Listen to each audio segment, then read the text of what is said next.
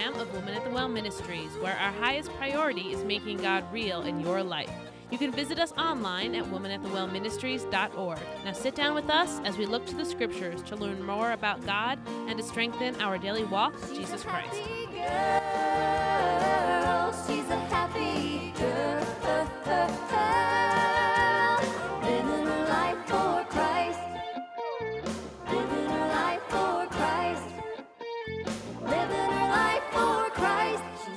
When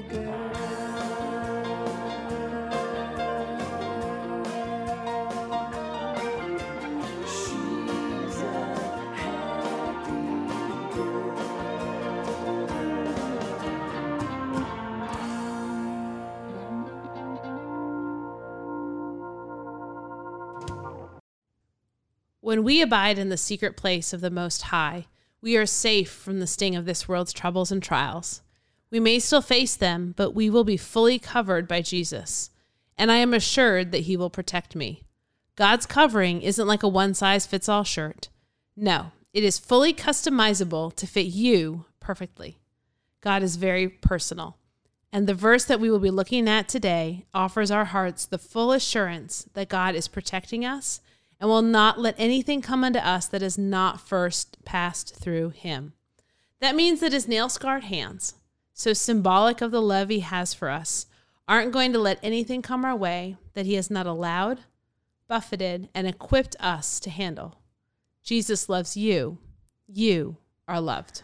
I don't believe that any truer words have ever been spoken than Jesus loves you. And from Genesis to Revelations, we can see that played out, even though Jesus is what we see and hear in the New Testament, and God is what we see and hear in the Old Testament. You can see Jesus in the Old Testament because I want you to know that there has always been Jesus. Nothing was before him, and there'll be nothing greater than him.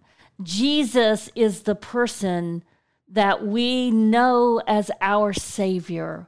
When we have believed upon the name of Jesus, upon his sinless, perfect life, knowing that he shed his blood on the cross of Calvary to wash our sins white as snow, then we become children of God and we know that we know that we know that Jesus loves us. In today's verses that we are reading out of Psalm chapter 91, it just assures us even more of his love for us because he says that he that dwelleth, that's the person who has claimed Christ as Savior and is living a life that is pleasing to Him, a life that is following His commandments, a life that is receiving the grace that He has given us to live a holy life. It is the person who is spending their life in the presence of Jesus. And it says, He that dwelleth in the secret place of the Most High shall abide under the shadow of the Almighty. Verse 2 says, I will say of the Lord, He is my refuge and my fortress, my God, in Him will I trust. I love this psalm from beginning to the end of this psalm, but these first two verses are the foundation of the trust and the peace that vaults him in my life. And what I mean by that is is that I have a absolute assurance of the love of God for me as I read these two verses. Because what I see is that he says that he he will allow me to abide under the shadow of him. Now, when you think of abiding under the shadow, we always have a shadow and our body will cast it, which means that it's always nearby. When you think of a shadow, you think of a shade.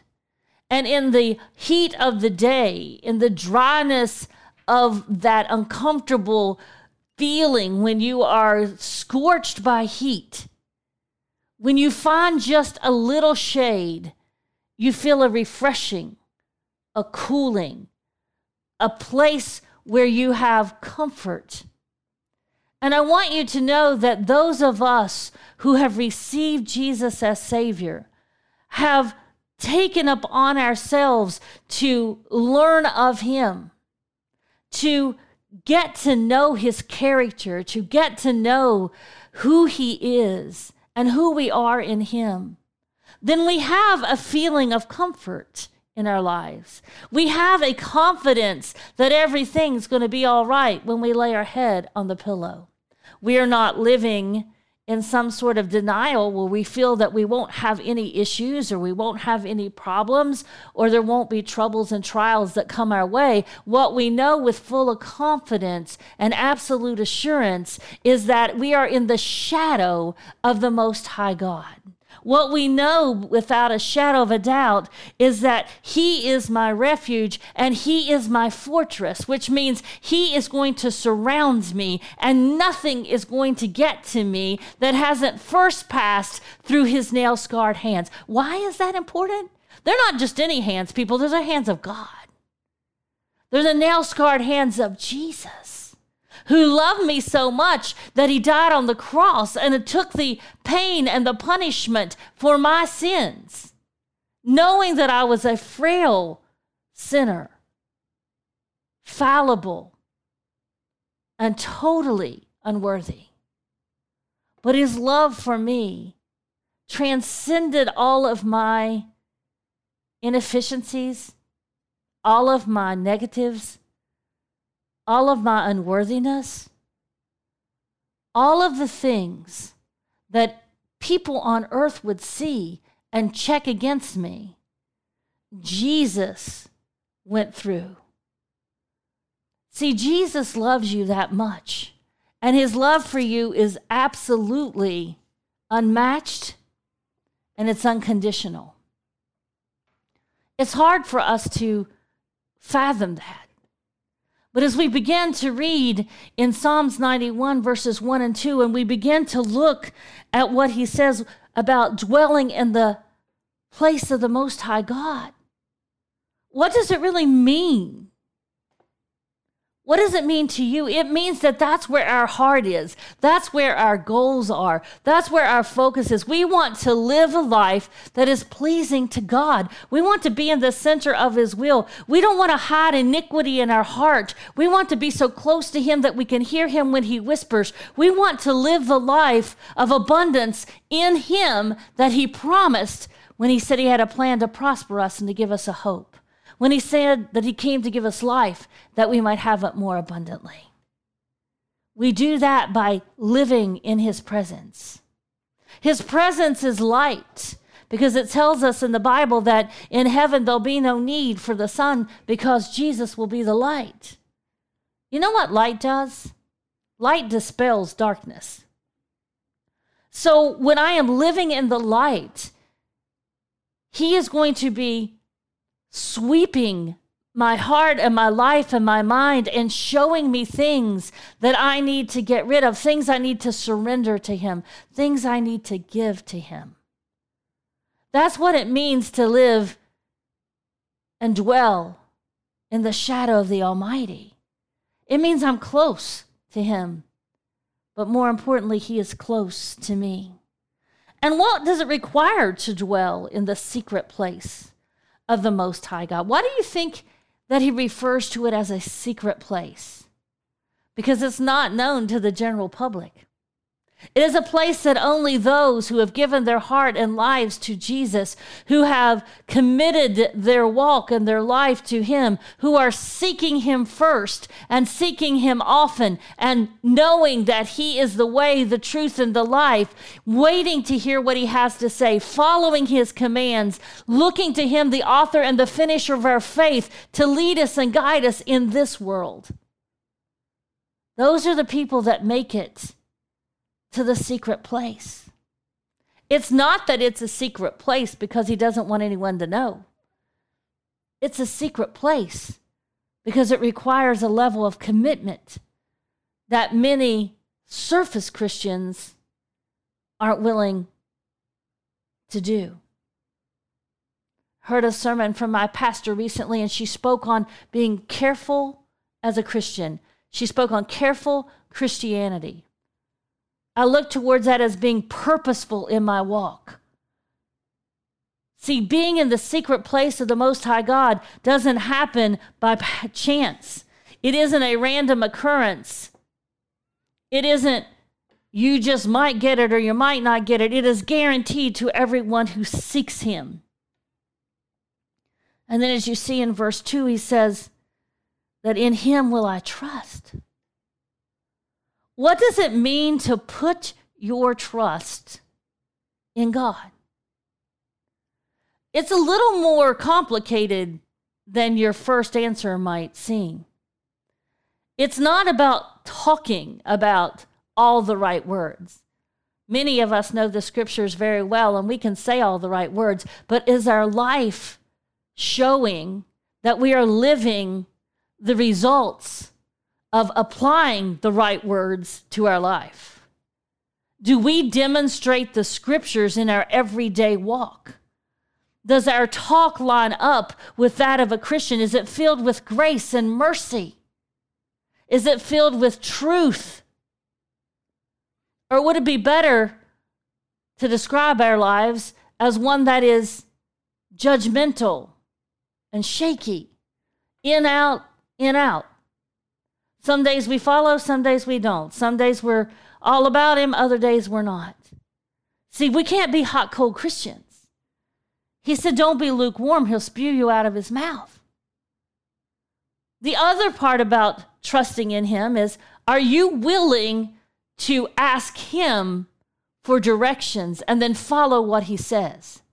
Are you willing to seek him as the compass of your life, to give him the seat on the throne of your heart, to direct your ways, to direct your goings and your comings? to direct the results and outcomes of your life? Are you willing to step aside and abdicate the throne of your life? Are you willing to not even be co captain, but you just simply let him be in the driver's seat and you're sitting in the back seat? God doesn't need any backseat drivers. He needs full hearted followers. And that's what we're called to be. He says we were like sheep gone astray. He refers to us as sheep because our main job needs to be to follow. When you get up in the morning and you ask God to lead you, all you have to do is commit in your heart to follow what He tells you to do. You don't even have to make any other decisions. And I do believe it is that simple. I don't think it's easy to do, but I think the commands are simple. He said, Take up your cross and follow me. He didn't say plan your days. He didn't say work out your problems. He didn't say you made your bed, now lie in it. What he said was take up your cross and follow me. And the psalmist David in Psalms 91, verses 1 and 2, is giving us a perfect picture of what we need to do to be the Christians who can live that life that God has commanded us to live. See, we trust in Him to lead us, we trust in Him to provide for us, we trust in Him to care for us. We trust in his love for us and have confidence in his abilities and capabilities. We know that he will surround us and we trust that he is greater than any force that could come against us. That's what it means to set him as your refuge. That's what it means to put your trust in God. So, what does it look like? It doesn't look so heroic sometimes. It's a simple faith, a childlike faith, carried out by asking God to supremely lead your life, not giving Him suggestions, not getting yourself in trouble making decisions, deciding where your life is going to go and what you're going to do, and then ending up in the wrong place and having to ask Him to help you. You can do that because He says if we confess our sins, He's faithful and just to forgive us our sins and to cleanse us from all unrighteousness. But what Psalms 91, 1 and 2 would tell us to do is hand over the reins of your life to Him. Seek Him first and the kingdom. Seek ye first the kingdom of God and his righteousness, and all these things shall be added unto you. Don't take thought for tomorrow, for the evil of the day is sufficient thereof. Be a sheep that follows. Trust in him for all things. And you know what that results in? That results in a life well lived. That results in a life that glorifies the Father. That results in a life that reaps the blessings that are multiplied to us when we know who God really is.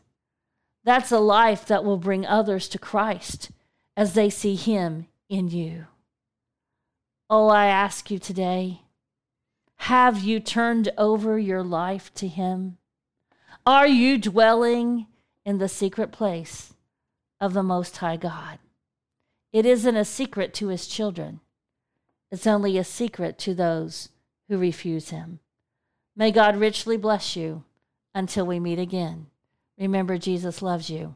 You are loved.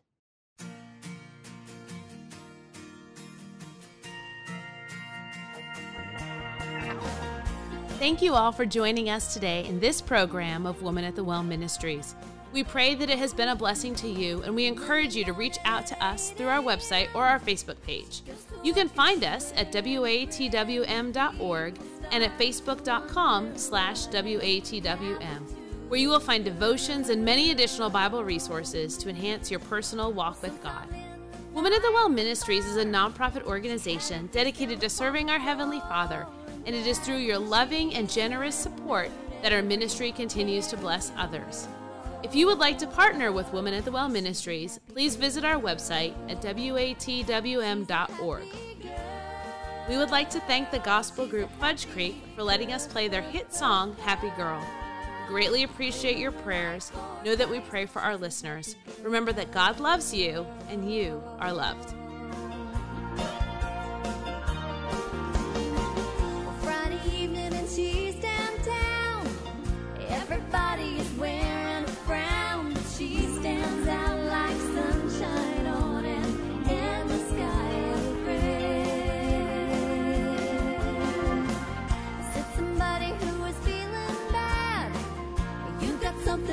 To have,